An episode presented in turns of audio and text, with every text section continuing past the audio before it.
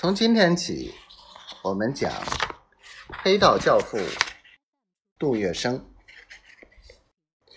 在二十世纪上半叶的上海，是冒险家的梦天堂，是角斗士的竞技场，是强者登堂入室的地方。而在这弱肉强食、高手林立的十里洋场中，真正能够叱咤风云数十年、横扫旧时上海滩黑白两道，甚至做到青史留名的，唯有一人，他就是杜月笙。杜月笙的一生，可谓富有传奇色彩的一生。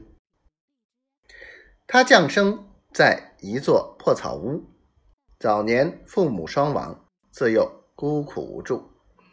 当他以一个败家子、小混混的形象登上绚丽多彩的上海滩时，谁也不会想到，这个看起来瘦弱的不堪一击的小瘪三，居然在日后凭借自己的权谋手段，凭借着自己对“权势”两字的热烈追求，成为了大上海的。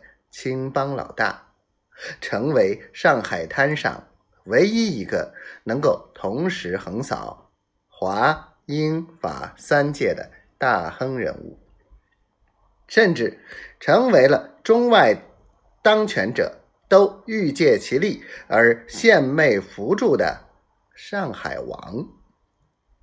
他在其间一步步的发迹历程，以及。他飞黄腾达的原因，更是令人浮想联翩，耐人寻味。